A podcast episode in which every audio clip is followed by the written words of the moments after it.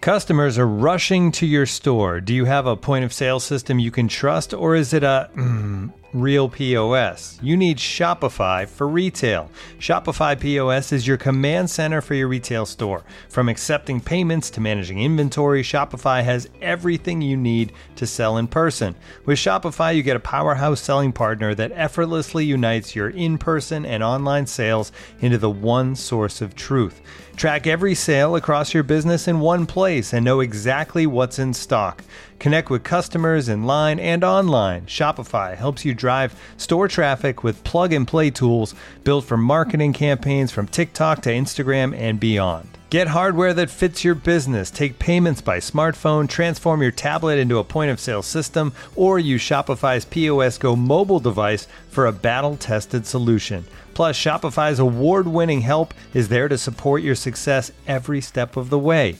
Do retail right with Shopify. Sign up for a $1 per month trial period at shopify.com slash the athletic, all lowercase. Go to shopify.com slash the athletic to take your retail business to the next level today. Shopify.com slash the athletic.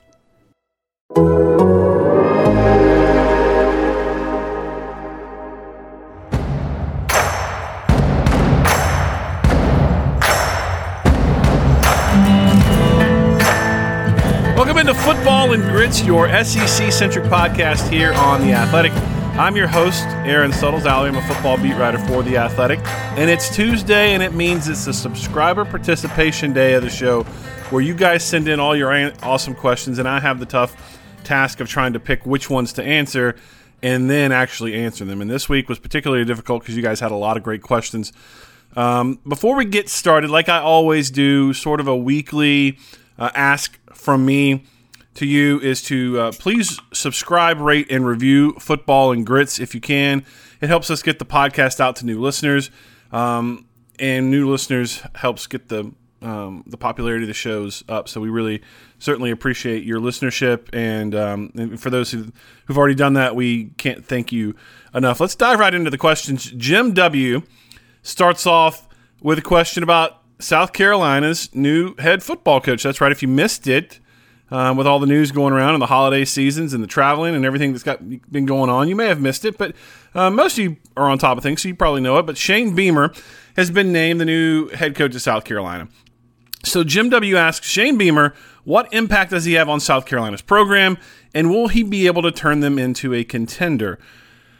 Man, South Carolina is just historically a difficult job. When, when you just look back at what, what the history of South Carolina football is, and I'm always I'm always a little cautious to say that because one's we're not all doomed to our history. If we were all doomed to uh, uh, to to put limits on what we could be, then there would never be we'd never strive for anything greater, right? So I always I always try to issue sort of um, um, a warning that you yeah, looking back at history is great, but you don't want to limit it because then what's the use in ever trying to be greater? I mean, that would that's essentially what we strive for every day is to improve ourselves, to improve our situation, to improve our lives.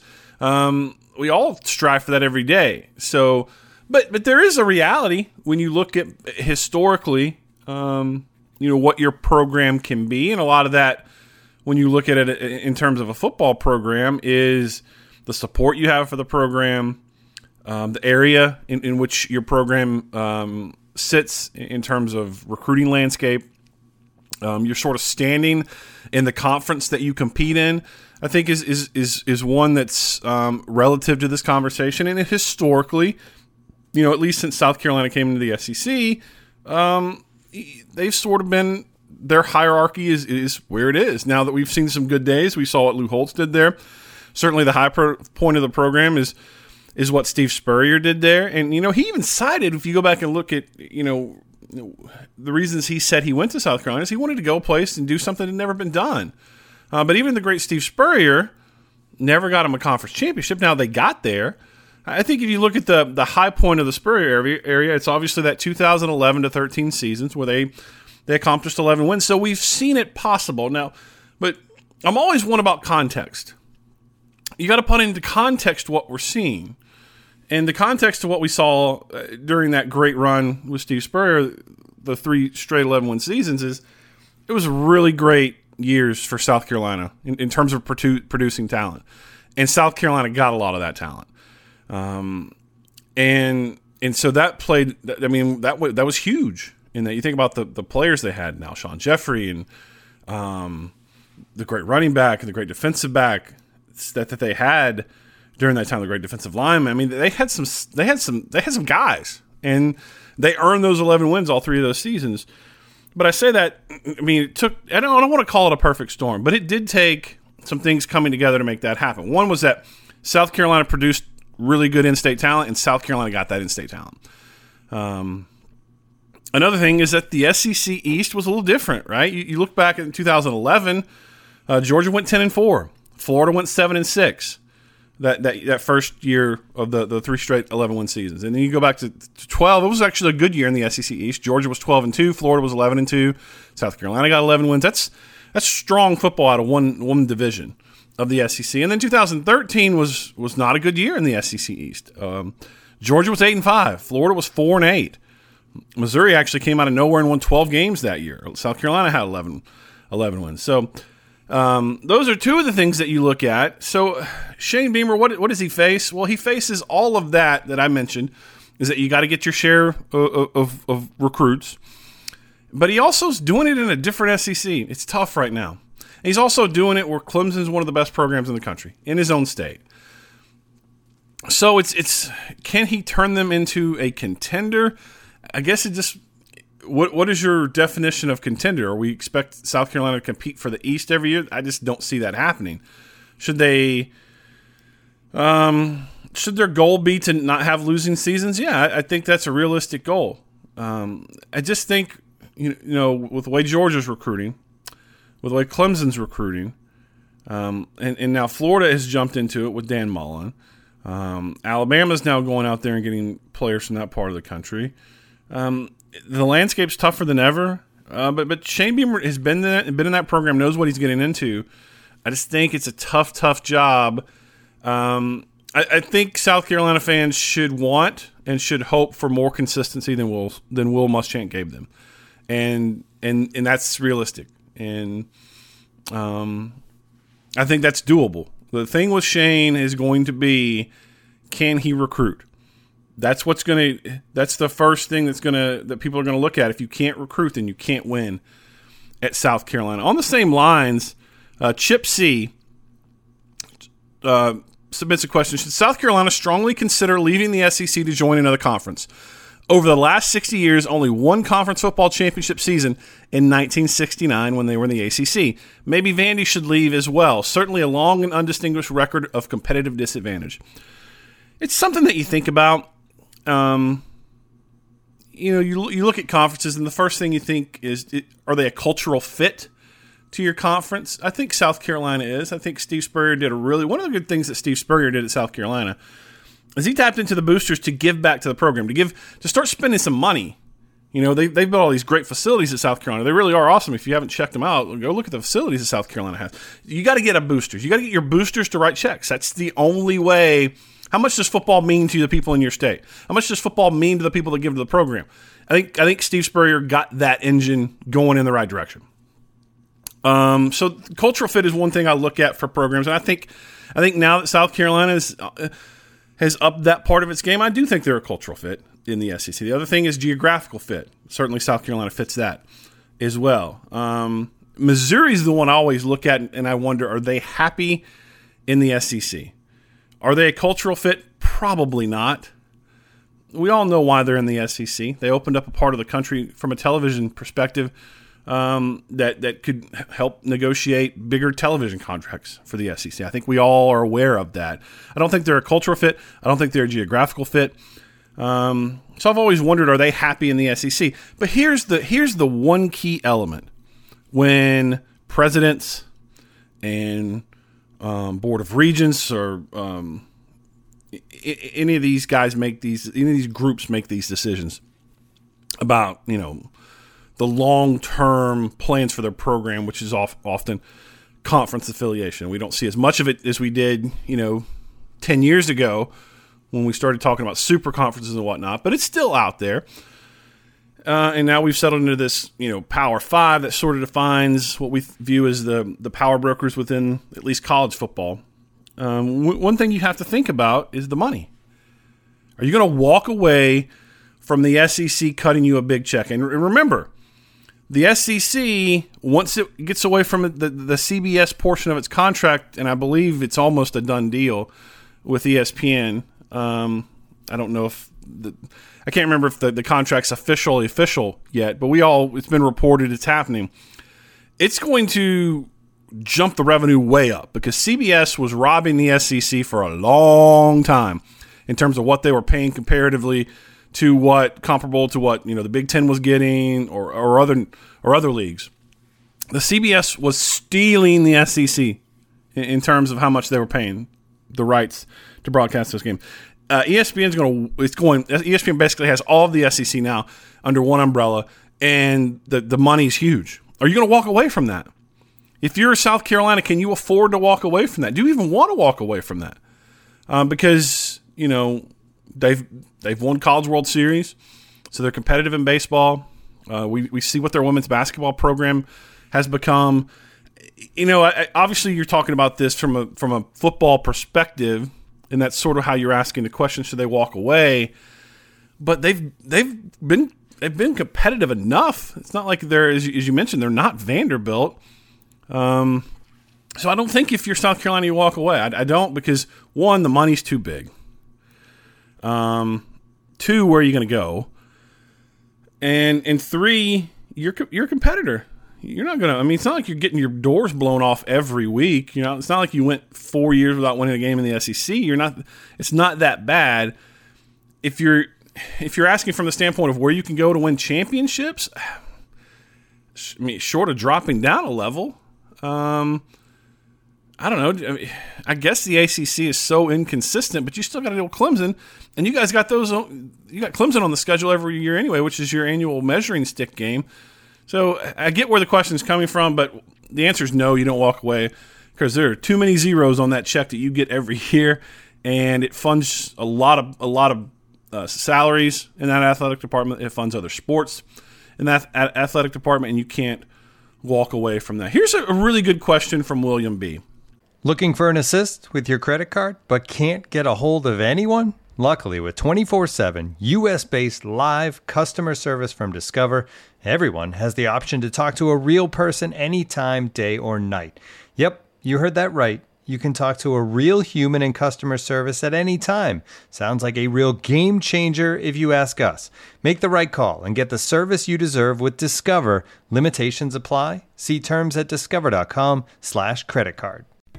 As you've probably heard by now, we've teamed up with BetMGM this season. We'll be using BetMGM lines to make all of our picks, and we'll have special offers for our listeners each week. If you haven't signed up for BetMGM yet, use bonus code The Athletic, and you'll get a one-year subscription to The Athletic, plus up to a $1,500 first bet offer on your first wager with BetMGM. Here's how it works. Download the BetMGM app and sign up using bonus code The Athletic. Make your first deposit of at least $10. Place your first bet on any game and claim your voucher for a one-year subscription to The Athletic. See BetMGM.com for terms. U.S. promotional offers not available in D.C., Mississippi, New York, Nevada, Ontario, or Puerto Rico. Gambling problem? Call 1-800-GAMBLER. Available in the U.S. Call 877-8-HOPE-NY or text HOPE-NY 467-369 in New York. Call 1-800-NEXT-STEP in Arizona. 1-800-327-5050 in Massachusetts. 1-800-BETS-OFF in Iowa. 1-800-270-7117 for confidential help in Michigan. 1-800-981-0023 in Puerto Rico. First bet offer for new customers only in partnership with Kansas Crossing Casino and Hotel. Don't forget, if you haven't signed up for BetMGM yet, use bonus code The Athletic, and you'll get a one-year subscription to The Athletic, plus up to a fifteen hundred dollar first bet offer on your first wager. And he put a lot of thought into this, and, I, and I'm I'm very appreciative of how thoughtful this question was. He asked, if possible, put aside the easy caricature of Auburn as a hair trigger program from coaching changes. There's actually been um, normal, if not above average stability over 40 years. Look it up. Now that you've done that, please answer. Should Auburn make a change at the top, given that fan apathy and further slippage behind Georgia, Alabama, Florida, LSU, and A&M could cost more than the 30-day, $10 million check to Gus? The rest is paid over time and could be absorbed as part of operating cost. If not, What is the rational breaking point for a historical top 15 program fan base that one is paying a staff $15 million a year to go 0 13 against its three biggest rivals away from Jordan Hare, Jordan Hare Stadium over eight years? Uh, has now lost at least four games for seven consecutive years, was consistently dominated in the trenches on both sides of the ball in 2020, has an offensive minded head coach who has yet to develop a high school quarterback signee, and has fielded haphazard offense for five of the last six years. I'm going to go out on a limb, guys, and say William is not a big fan of Gus Malzahn. Here's the thing with Gus Malzahn, and, and it's sort of a thing with Auburn, right? Is that Auburn is the ultimate wild card roller coaster team. Um, the, a team that can come out of nowhere and propel itself into the national championship game, um, i.e., 2013, or it can be favorites and fall flat on its face. Um, or, and I think that's what frustrates Auburn fans. Like, there's a joy, there's a beauty to Auburn football because of that instability and that uncertainty to to to the the the peaks and the valleys. I mean, from not an Auburn fan, but just from a college football fan's viewing perspective, it's fun because they, they because it's fun because they provide so many unexpected moments. I mean, think about some of the great games that you've seen. I mean, and a lot of them involve Auburn from the unexpectedness. Um, so, but if you're a fan, you don't you don't want um you don't it's like going to see a thriller movie. It's great, but do all you want to watch are thriller movies and your blood pressure is going to be through the roof, right? If if you sat down all day every day and watched nothing but thrillers, it's exciting. Man, I didn't see that coming. I didn't know he was going to be the killer. You're sitting on the edge of your seat. But it's also there's a there's the adrenaline that comes with that. But there's also the anxiety. And anxiety, folks, is not good for your blood pressure. It's not good for your health. And so if you're an Auburn fan, I understand where the question's coming from. But there's the financial reality. And William's right. There would be a, um, a 10 or $11 million check that would be due to Gus Malzahn within a month. Within a month of if they fired him. It's not like, hey, now, as with all anything, if you know if you wanted to work something out and you want to renegotiate the terms of that contract, you can do so. But what would Gus Malzahn's uh, motivation be for doing that? What would Jimmy Sexton's motivation be for doing that? So he's kind of got Auburn where he wants them, and, and he, you know, if, if you miss really where frustration is with Auburn fans right now, there was a, a press conference this this on I believe on Sunday night uh, or after the game, some point, and after the loss this weekend, in which Gus, you know, talk, started talking about, you know, if, if, this had been a normal year and we had our regular out of conference games, this is about an average year for us. And, and then Auburn fans are looking at that and like average. I mean, we don't want to be average. I mean, we, we don't. That's what we're tired of being. Is is that you know perennial four loss team? we don't want that. We're we're very appreciative of the you know the the great year we get like once every three or four years, but we can't stand the other three or four years where we're losing four games a year and we're losing them to our biggest rivals. And I think that's where Auburn comes down because Auburn's rivals historically, the two biggest rivals, obviously, Alabama and Georgia, and they're just they're two of the best programs in the country right now, and so you can't escape that. That's two games you got to play every year. Now Auburn's never run from that. Auburn welcomes that, and there have been times. Uh, what was it? 2017 that, that Auburn handled this business quite well against those programs, and it pr- propelled them uh, into the SEC championship game. And, and, fortunately, you know, unfortunately, they had a rematch against Georgia, didn't go their way, but they were that close to getting the college football playoffs. So it can, it's a double edged sword in that yes, they have two of the best programs in the country as their main rivals, but it, it, it can help, it can fuel them, but it can also sabotage them. Because if it's an average year for Auburn football, which is what William is saying, is there are too many average years, that's a guaranteed two losses. Now, Auburn is surprised and, and they've done some things and they won their fair share of those games, but he's talking about specifically away from Jordan Hare, it's been a horror show, which which is right. Now, Auburn uh, got Alabama in 2019 in Jordan Hare. But he's talking about specifically away from Jordan Hare. It's embarrassing. Um, it, I think where you have to make up your mind is how you want to spend your resources. And I don't, I don't know the ins and outs of that athletic department budget right now.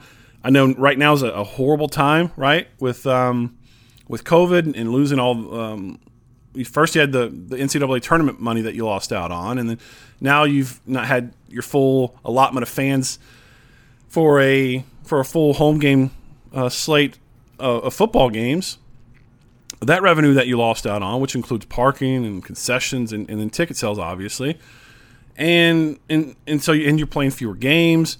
I'm sure the television money uh, this year coming in the, into the SEC because they didn't offer up a full inventory of games is going to be less. So if you're if you're being a financial steward of Auburn, you have to weigh that. Now fans don't really concern themselves with that, but the athletic department does, and I think it comes down to as as with most things when when you get to this level of, of, of making decisions on the future of your football program, it's, it's not just Allen Greene's decision. And you guys know that. Auburn fans know that. Just like at Alabama, it's not just Greg Byrne's decision. It's it's the big money players. It's the guys that you go to every year and you ask them to write you a big check.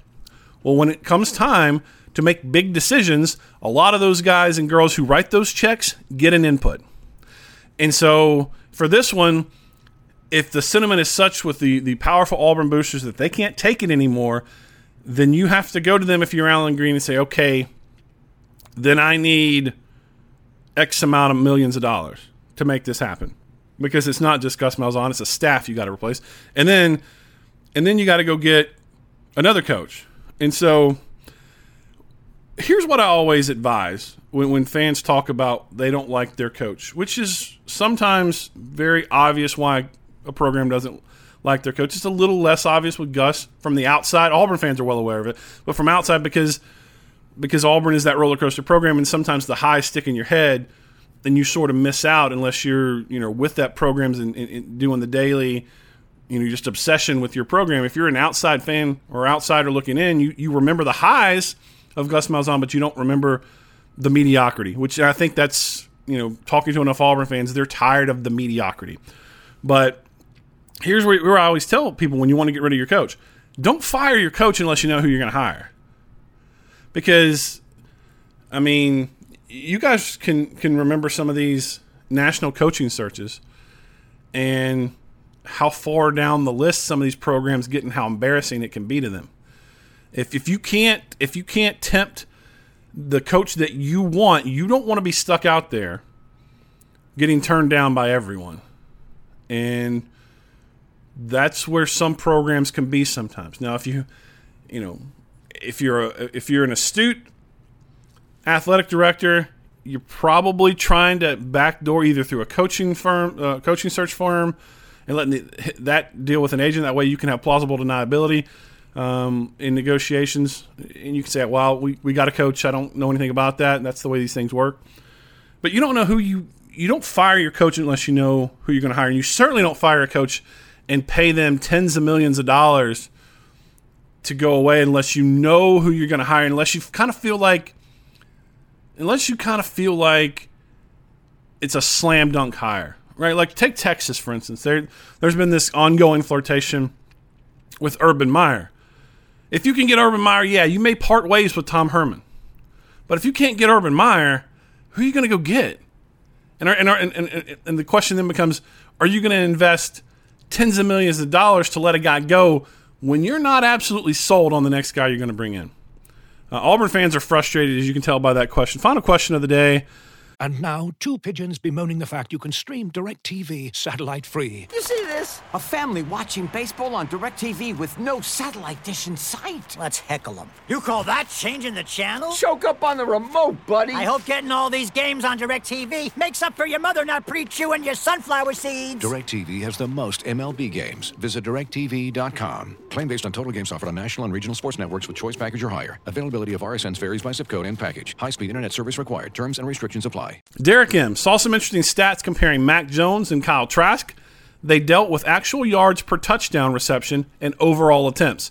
Could this be another Heisman stuff for an Alabama quarterback due to voters not watching the games, in-depth stats, and only looking at final stats? This has been my this has been my critique of Heisman voters for far too long. They have to have stats.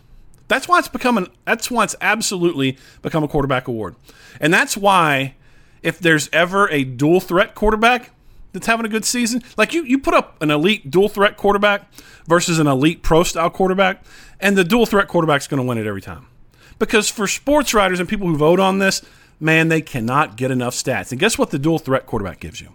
The dual threat quarterback gives you stats in two different areas. Their sports writers' minds just are blown. They can't take it.